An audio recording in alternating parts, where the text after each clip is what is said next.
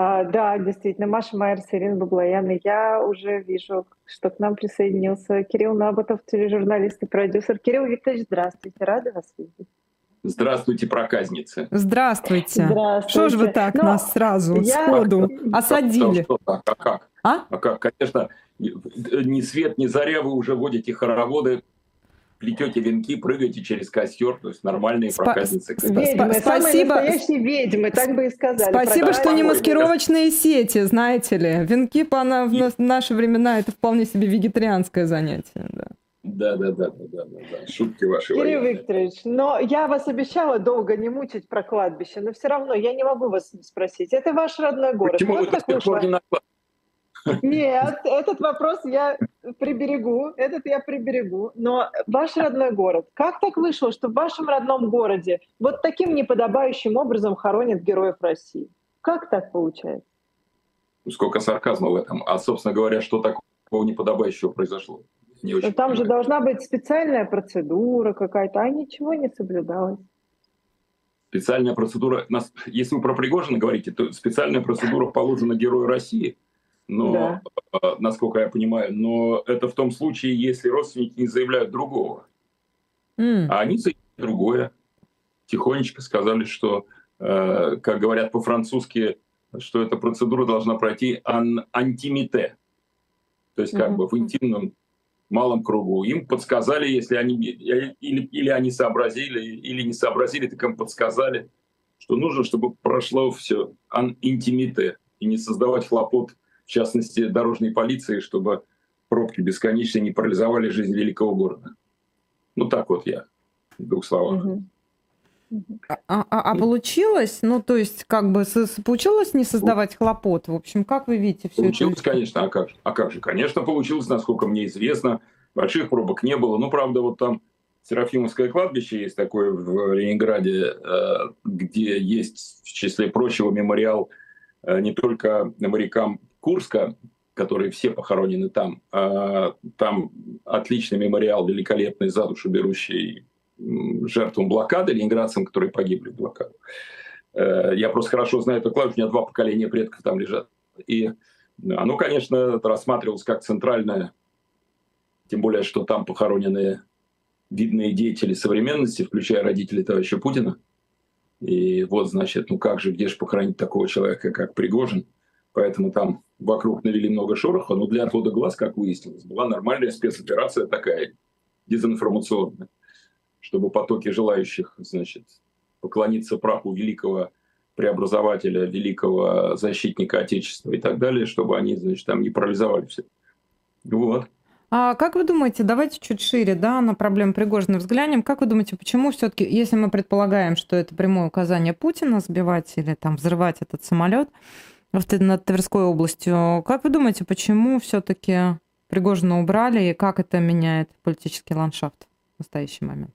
Я могу сказать честно, что я уже не думаю об этом, потому что, во-первых, дело прошлое, а во-вторых, э, mm. во-вторых, уже столько про это было все сказано и пересказано и рассказано, и все это в области домыслов, потому что никто никогда не узнает в ближайшее время на моем веку точно, а может быть и на вашем, какое от кого было указание. Тем более, что Путин находится на таких, без, таких уже заоблачных высотах, что ему достаточно опустить веки, и стоящие рядом шестерки будут трактовать это опускание век как приказ, причем каждый будет стараться предугадать, что там хозяин захотел. Поэтому произносил ли он что-то, не произносил ли он что-то, или он сказал кому-то, ну решите этот вопрос, пожалуйста. Разберитесь, как сделать лучше, потому что э, это же чудовищное совершенно чудовищное событие совпали в единый клубок. Весь этот так называемый мятеж, это одновременно, в общем, пощечина Путину, который сам Э, финансировал Пригожина и сознался в том, что государство оплачивало существование законной военной кампании и так далее, и так далее. И вдруг такая история, и он называет Пригожина изменником, после чего дает распоряжение прекратить уголовное преследование за вот этот так называемый мятеж, там марш справедливости, в которой 13 только летчиков погибли. Угу. Изменник, а тут народный герой, тут герой России. И это же нонсенс, такого не было никогда в новой, в новой истории. Я не, мог, не могу припомнить ни одного такого случая в России. И, и поэтому все, все в первый раз. Извините, что я саркастически. А давал как? он указания, не давал указания. То, что желающих, и то, что желающих, э, так сказать, расквитаться с Пригожиным было много, это не вызывает никакого сомнения. Ну, в этом смысле мы же с вами не, не дураки, мы же можем по каким-то косвенным вещам, там, по той же Я... самой, а, когда Бразилия предлагает помощь в расследовании, да, потому что это наш самолет, и им говорят, не-не-не, никакого международного вообще расследования, ничего, нам помощь никакая не нужна. Это же говорит нам о чем-то. О чем это говорит нам? О том, что не хотят лишних глаз. Все уже сказано и так, но все уже сказано, потому что само по себе, сам по себе факт нелепый, что э, в стране, которая называет себя правовым государством, называет себя, хотя таковым, конечно, не является, понимаете, э, могут устроить путь, но при этом уголовное дело закрывается через пару дней после окончания этого так называемого путча. Здесь можно сбить самолет 10 э, или сколько там, 8 или 10 трупов, э, значит, ну, расследование так себе боку припеку, в общем, понятно, что оно ничем не кончится, а там ведь э, погибли люди в том числе, вообще никаким образом не причастные к деятельности Пригожина и его люди. Ну, та же бортпроводница, например, и так далее. Кто за это все несет ответственность? Да никто, мы тут сами разберемся. По понятиям. А Потому объясните, пожалуйста. Это все в области понятия, а не закона. Соответственно, бразильцам сказали, что это рейс внутренний, и мы не обязаны включать вас в международное расследование, насколько я прочитал, так же, как и вы там в, в новостях. Ну, не включили. Ну, бразильцы им сказали, ребята, самолет работал хорошо, не переживайте, к вам, как производителям самолетов, претензий особых нет, остальное наше дело, идите отсюда. А, ну, такая реальность. Вот в этой реальности, объясните мне, это свидетельствует о кризисе управления в стране или наоборот, это управление, возведенное в абсолют? То есть, если мы можем делать практически все без последствий, то это означает, что страна управляется максимально эффективно. А, слово «эффективно» предполагает какие-то позитивные результаты. Насчет того, что страна управляется жестко и по определенному своду понятий, а не законов, у меня это не вызывает сомнений. Насчет того, можно ли назвать это кризисом управления, а не управлением по понятиям, я сильно сомневаюсь, потому что на всех этажах власти все, значит, э, господ цар, царские холопы, все служат, стоят по стойке смирно значит, голова к козырьку и выполняют все приказы, пожелания и даже просто намеки верхнего начальства, начиная с самого верха. Тут как раз говорить о том, что это кризис управления, что решения не выполняются или что, что-то. Mm. Что... Нет, как раз э, как ничего не происходит. Все нормально, царь на месте, на троне, э, все в порядке, Господь, значит, защищает э, великую Россию, и все хорошо, царевы слуги служат, царевы, значит, подданные довольны, счастливы, в магазинах все есть, никакого кризиса управления, mm-hmm. конечно, не наблюдается. А то, что там рубль свалился, ну, господи, а наше свободное, наше свободное государство, у нас свободная экономика. У нас, в отличие от многих других государств постсоветского пространства, рубль э, свободная валюта, которая реагирует на колебания рынка, всякое бывает, но зато смотрите, какая у нас устойчивая экономика полтора года триллионы, триллионы выжигаются в топке войны, а экономика работает, дефицита продуктов нету, безработица низкая. Э, ну, посмотрите, значит, все эффективно управляется. Вот mm-hmm. Цены в магазине в два раза выросли практически. На некоторые товары цены в магазине выросли и не на два раза, и не в два раза, а на какой-нибудь там сугубо импорт типа запчастей для иномарок, так они выросли вообще в хрен знает сколько раз. Но главное, что все это есть. Если у тебя есть бабло, ты получишь и запчасти для иномарок, и все, что надо. Все равно тебе привезут. Почему? Потому что наша экономика российская очень эффективная, потому что она выкручивается под руководством мудрого вождя и его, значит, бояр. Она выкручивается даже в таких сложных ситуациях. Посмотрите, какой молодец российский бизнес. Mm-hmm. Он же справляется с э, поставками товаров на рынок, и люди могут купить еду, и все нормально, и одежду, там, и все, что такое прочее. Посмотрите-ка. А разделяете Слава ли вы точку... параллельному импорту. Ну, да. Ну, конечно. Раньше это называлось немножко контрабандой, но сейчас да, это... сейчас красивым выражением параллельный импорт. А да, разделяете ну, ли вы ту точку зрения, что, какие, что если проблемы в России возникнут, то точно не со стороны экономики? То есть это не экономические, то есть, во-первых, с одной стороны, те, кто хотел бы зарабатывать, они по-прежнему зарабатывают, а с другой стороны, народ в этом столько, в этом смысле настолько инертен, что, в общем, картошку вырастет и ничего страшного не произойдет. То есть экономические проблемы в политическом смысле власти не угрожают. Так Экономические ли? проблемы угрожают в политическом смысле власти не угрожают. Сейчас власти, на данную секунду власти Путина в глазах народа не угрожает и ничто не должно угрожать. потому что для большинства народа у него в голове сформирована установка, что нет Путина, нет России. Это там, первое, что царь на месте, он молодец, это второе. И третье, э, ну это все нафиг подальше. У меня вот есть, мне нужно внука в школу, мне нужно собрать картошку, мне нужно там пойти в магазин и так далее. Я живу своей нормальной жизнью, а что-то там война, а ну да, там, ну да, там люди убивают, ну там все неоднозначно. То, что там, вот там, ну это не все однозначно, так это сложно, да и там это, это все, там это все так сложно, да, Крым, кстати, наш, вот, и все люди, в общем, в общем, не все, конечно, я утрирую, безусловно, вообще все это в кавычках говорю, но они все более-менее, они все более-менее считают, что как-то ничего специального не происходит. Я тут вчера и позавчера разговаривал с некоторыми деятелями искусства и, и разного арт-бизнеса вокруг, вокруг искусства. А, образованные люди там за границу много ездили, все такое. А, они считают, что ничего не происходит. Искренне. Как это? А, вот так. А вы пытались считают. их переубедить? Пытался их переубедить очень большим раздраем. В общем, долго ходили по кругу. И в какой-то момент мне начали рассказывать про геев, про то, что НАТО сейчас не будет в Черном море, если, значит, вот Крым ни в коем случае нельзя отдавать Украине, потому что НАТО сразу будет в Черном море, как будто в Черном море нет НАТО. Угу. Когда я пытался напомнить, что Черное море состоит из Болгарии, Румынии и Турции, в том числе, и это все страны НАТО, а Турция одна из первых стран НАТО вообще, это не аргумент. Вот, вот, значит, все равно придет НАТО и захватит Черное море, хотя это там международное море открытое. И, значит, ну, понятно, что, значит, если бы э, не Россия, то Украина бы уже напала, и весь этот набор, весь этот набор. Так, Кирилл Викторович, они так все-таки ничего не происходит или, в их представлении, или все-таки война происходит, но просто это война справедливая в их представлении? Ну, когда я напомнил, что вообще люди гибнут каждый день, и погибли уже десятки тысяч, то ответ примерно такой. Не, ну это другое. Не, ну, ну что, ну а это же там столько всего неясного, и потом, ну не мы же первые, ну ты же понимаешь. А во всем остальном все нормально. И я был в очень большом, на самом деле, сначала раздражении, а потом в угнетенном состоянии, потому что э, я подрастерялся даже слегка. Э, я знаю этих людей как умных, образованных, читающих людей. То есть это не разговор в очереди у пивного ларька, где могут быть люди там разных политических взглядов, разного уровня образования, грамотности и так далее. А это все, у людей все в порядке с дипломами и так далее. И совершенно искренне говорит, да, ну один из них э, человек в крупном бизнесе, молодой, очень перспективный, очень опытный, возглавлявший все время крупнейшие российские предприятия, который сказал, да нет, ну в целом вообще ничего не изменилось, ну приходится чуть дальше летать через Дубай. Не напрямую там в какой-нибудь Париж, а там через Дубай или через что-то еще. Ну да, но это временные трудности.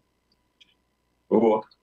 Они искренне, как вам кажется? Искренне, да-да-да, вполне искренне. Меня никто не троллил, не, не пытался там просто подначивать, просто пытались меня убедить, что все нормально, и что-то я тут зря новичок, не гони волну. Помните этот анекдот, нет? Извините. Нет, нет. Не помните? Ну как же, когда один человек умирает, попадает в ад, я не хочу сказать, что это Пригожин, но кто-то попадает в ад, и ему в качестве... И там жарят на костре, там разрывают крючьями на куски, там туда-сюда, и вдруг он видит огромный, огромный гигантский чан с жидким дерьмом, в котором стоят, значит, грешники. У них вот так вот уровень, уровень этого вещества вот так вот ровно под ртом, вот так.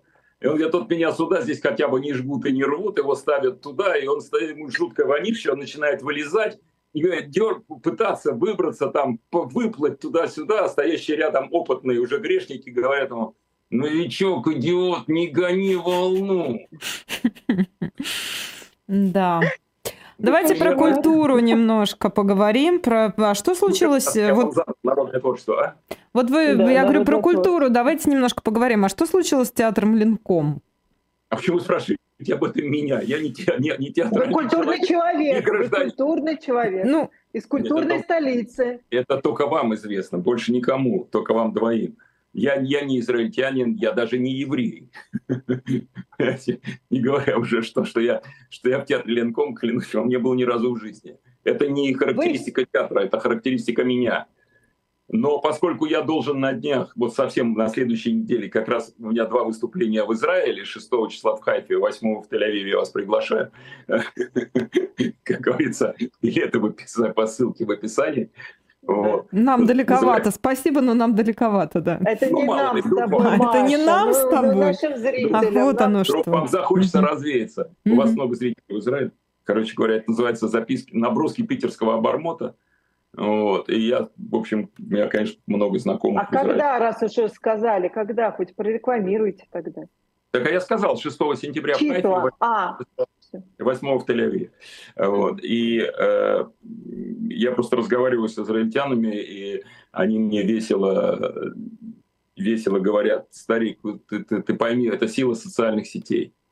Вот все, что произошло с, вокруг спектакля «Поминальная молитва», который Ленком должен был привести в, э, в Израиль, э, это сила социальных сетей, потому что у нас очень активный народ. В соцсетях люди подняли волну на предмет того, что кто приезжает, давайте нельзя ходить на этот спектакль, потому, значит, как же так, что себе позволяет. Позиция театра понятна, он провоенный, позиция артиста Леонова-младшего понятна, он провоенный, а тут он будет играть спектакль, значит, вот таком на на тему Шалом Алейхима и да как, и все.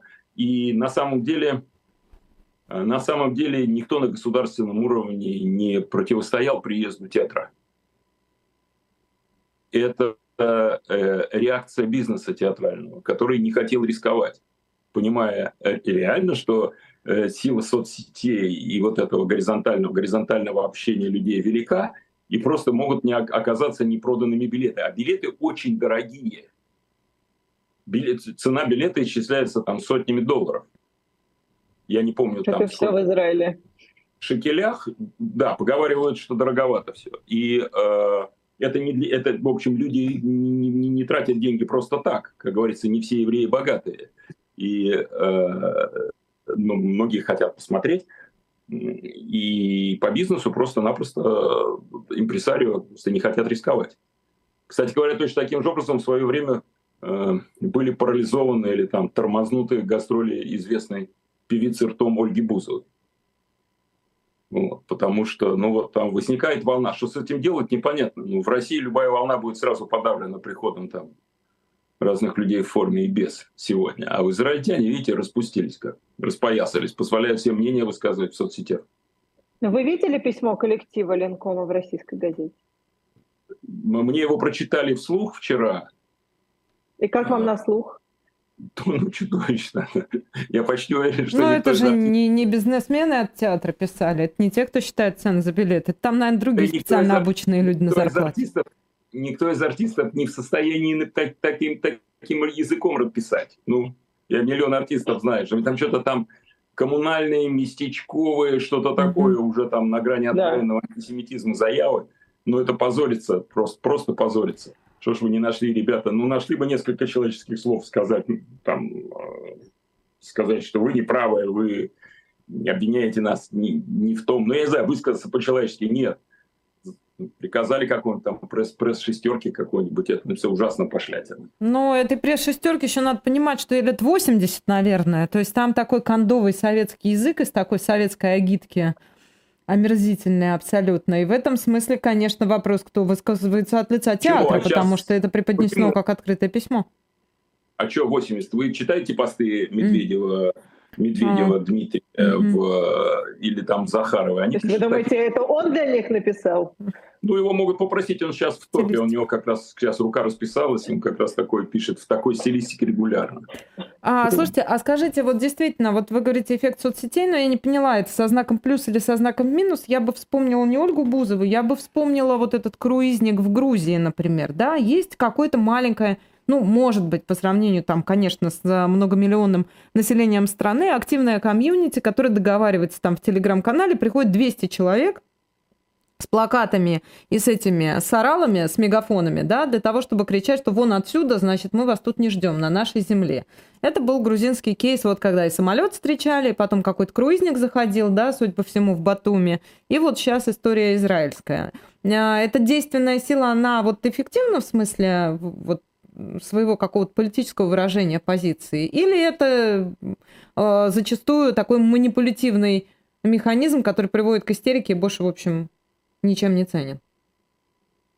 Я, Маш, честно говоря, не очень, не, не совсем понял вопрос. Ну, а, вопрос для меня заключается в том, что если есть, вы как, как оцениваете эту ситуацию? Если в обществе находится очень малая группа, очень скандальных людей, которые определяют эту общественную повестку. У нас там были эти, кто у нас? Мужское государство, да, или кто, Ир? Кто у нас Мужское особенно активно? Да, а, это, выска... это, это полезный механизм для выражения общественной позиции? Или надо с этим что-то делать? Надо как-то это обуздать, возглавить, управлять? Сегодня Ленком не пустили, а завтра, может, каких-то порядочных людей не пустят.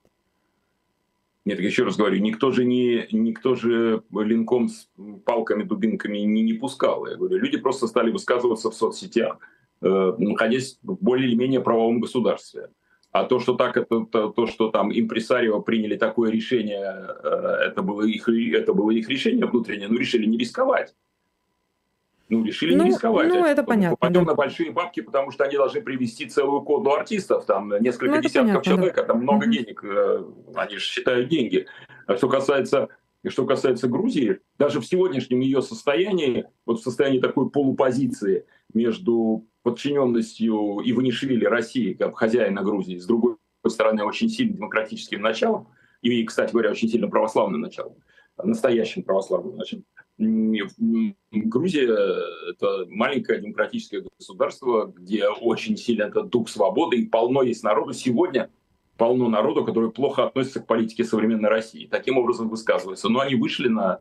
Они же не утопили корабль, они не совершили никаких судна, не, не совершили никаких преступлений. Правильно? Они просто вышли с протестом против того, что, значит, русские туристы тут ездят. С ними можно соглашаться, не соглашаться, но это, это право свободного человека высказывать свое мнение. А что, в Германии нет демонстраций, что ли? Каждый день, посмотрите там, в том числе в районе города Мар... Берлина под названием Марцан, какое количество выходит э, на демонстрации разные. Да даже про российские есть не, не людей, не скрывающих, допустим, свою откровенную, яркую, пропутинскую, допустим, позицию. Ну, Германия Выходят, не знает, что с этим делать. Это, конечно, здорово. Нет, демонстрация это здорово. Никто никогда этим людям не запретит высказывать свое мнение в свободной стране.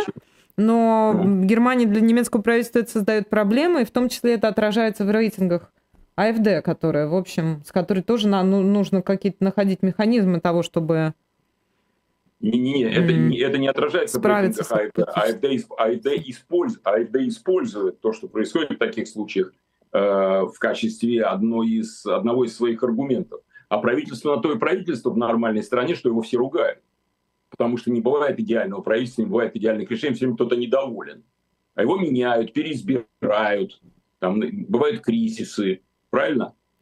Да, безусловно, но я скорее говорю о том, что вот этот праворадикальный поворот такой ультраправый и рост э, популярности ультраправых э, настроений во многих европейских странах сейчас волнует, в общем, ну, если широко говорить правительство, пускай их ругают, но волнует их не это. А волнует их то, что, в общем, на, на эту вот, на, и, соответственно, вопрос в том, как, какую, как, как, как, как обуздать эту силу. Ну, это, естественно, это естественное сегодня течение да. политической жизни в Европе, тем более, что сегодня уже трудно отличить э, ультраправых от ультралевых. Сегодня, сегодня, эти, сегодня эти градации, которые, которые возникли там на заре парламентаризма э, из-за рассадки людей в парламентах, там левые и правые, э, сегодня это все перемешивается. И сегодня лозунги у той же альтернативы для Германии, ну просто я не думаю, что это там тема для нашего утреннего разговора с вами про казницами, но э, альтернатива для Германии, она вполне, она вполне и левые вещи там загоняет. И, и при этом националистически она говорит, ну что же вы, немцы, вы смотрите, сколько тут Германия кормит всяких там мигрантов и прочее, дало их отсюда, да все такое. Нужен вождь, который будет за, за германский народ. Вот смотрите на Путина, он за свой народ туда-сюда. Вот что делают там все эти альтернативщики для Германии. Mm-hmm. Знаете? Левые и правые. Кстати говоря, о левых правых э, и о союзниках, обо всем остальном, раз об этом заговорили. Сегодня годовщина создания Антанты. Mm. Да, то, то, Антанта это по-французски Антонт Кордиаль, то есть сердечное согласие. Это, ну, это прообраз НАТО или один из прообразов НАТО, организованный э, Францией, Англией и Россией. И тогда это были главные союзники Российской империи. Это было там еще сильно до революции. Вот. И ну, как все было замечательно, и мы будем друзья, и германскому империализму покажем факт, и засунем его подальше, этих проклятых немцев-австрийцев, и все у нас будет процветание, значит, э, а потом Антанта оказалась самым главным врагом для большевиков. И, кстати говоря, сегодня же хочу напомнить, день переименования Петербурга в Петроград в 2014 году. Антинемецкие настроения, но немцы же были враги, понимаете? И вот именно, значит, 35 переименовали Петербург в Петроград. И вот сейчас я наблюдаю за развитием событий в России и думаю, придет ли к тому, что пойдет волна обратного переименования, что Петербург это же по-немецки, Санкт-Петербург это по-немецки, да. Санкт-Петербург по-немецки, там да. по-голландски. Давайте обратно переименуем, ну мы же русские люди. Ну, наш Магендовит пришит на запасный пиджак, как поется в той песне, но угу. тем не менее, э, давайте мы обратно переименуем. Вот мне это очень интересно. Жду. Будет такое? А вы нет? думаете, думаете, может? А то, что какой-то, то, что какой-то идиот э, или заказной, например, любой депутат Государственной Думы, э, а иногда, когда я сейчас кое-кого из них слушаю, меня точно знак равенства ставлю между словами депутаты идиоты, но не между не у всех, конечно, упаси Господи, но а, сегодня же ответственности какой нет, можно прогнать все что угодно. И на уровне какого-нибудь предложения или где-нибудь высказывания во время встречи с избирателями пора переименовать значит, столицу Российской империи в город Петроград, чтобы русский город Святого Петра. Я не удивлюсь. Не подсказывайте. Да что им подсказывать, они уж такое делали. Молчу. А как вам да. кейс э, Рома Зверя? Не могу вас не спросить, поскольку вот что-то меня культурная тема сегодня волнует. Как вот э, можно вполне сегодня вот поворачиваться в одну, в другую сторону и быть рукопожатным там в российском обществе в настоящий момент? По-моему, до если вы, если вы об этом, о том, что э, он ездил выступать э, на, на фронт, да, и потом, значит, там боярился от критики. Но сегодня полно артистов, полно артистов высказываются примерно так же. Никого не удивляет. Там тот же уважаемый мной Володя Шахрин, например, э, там полно других людей, и Мишка Пореченков, там Костя Хабенский, я не знаю, там кто еще, десятки и сотни людей. Это, это ужасно, но это, это раскол, это колоссальный раскол внутри, я бы сказал, ну, творче, творческого сословия России, я не люблю слово элит. Э, и это ужасно. И это будет иметь очень длинные последствия, к сожалению. Ну, наверное, Все, чем... Меня, меня, в свое время потрясло, меня в свое время потрясло, я очень уважал Сашу Скляра, например. Он э, большая умница, и меня, например, потрясла его позиция по, по, по Донбассу, Крыму и так далее, когда он заявил еще несколько лет назад. Я очень давно его не видел и просто хотел бы посидеть с ним один на один и поговорить просто, и понять просто, что, что у него в уме, потому что я с большим уважением к нему отношусь.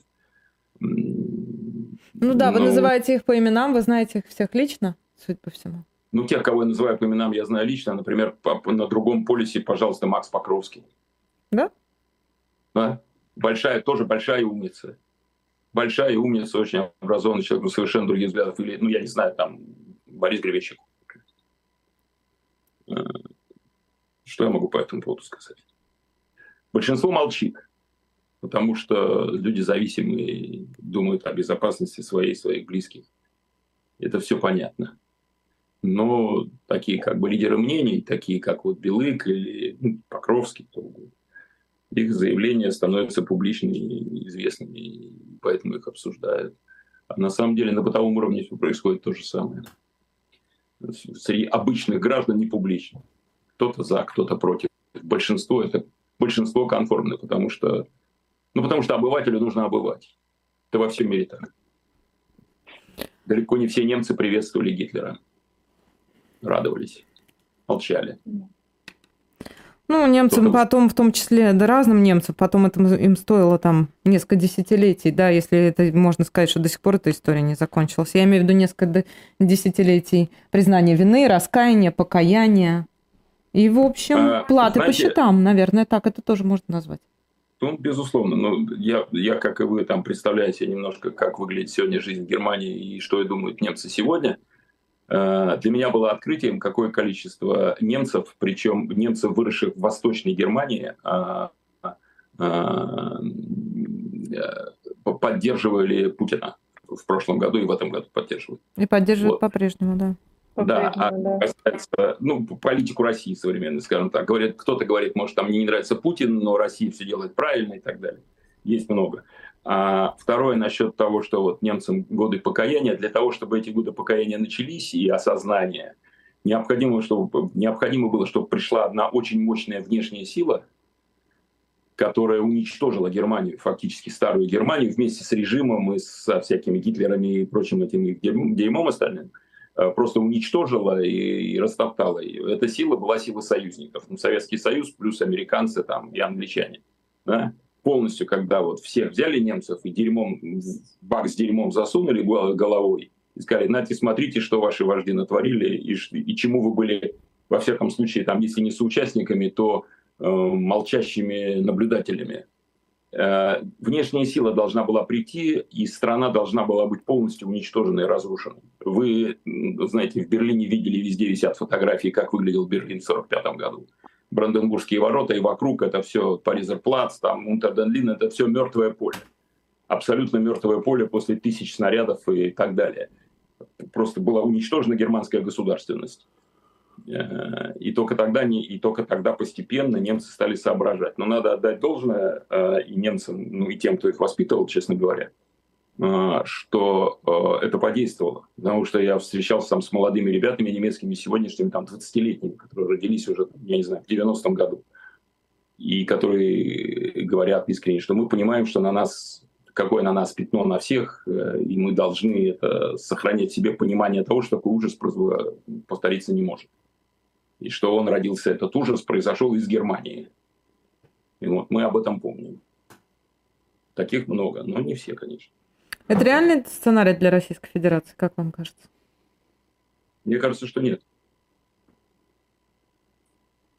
Мне кажется, что нет, потому что э, всякие ужасные недружественные страны, там американские и прочие, э, значит, их, американцы их прихвостни, они все заявляют везде заранее и на воду говоря, что мы не сторона конфликта, значит, э, мы за мир, НАТО не собирается воевать с Россией а, и так далее. то есть заявляя, ну, потому что иначе атомной войны. Ну. И российская власть и Путин уже прекрасно поняли, что НАТО вписываться не по полной программе, то есть воевать, потому что это горы трупов и все остальное. А без этого... Ну, это развязывает руки, да, в определенном смысле это развязывает Путин руки. Ну, руки-то и так, в общем, развязаны, mm-hmm. но, но я просто не думаю, что это, это быстро остановится. Спасибо. Да, спасибо вам большое. А, я напомню, что это «Утренний разворот» Кирилл Набутов, тележурналист, продюсер, проказница. Благодарят вас, что вы нашли время и пообщались с нами этим утром. Да, разбудили меня, понимаете. Да, мы старались, спасибо. Простите нас, пожалуйста, да, но благодарю.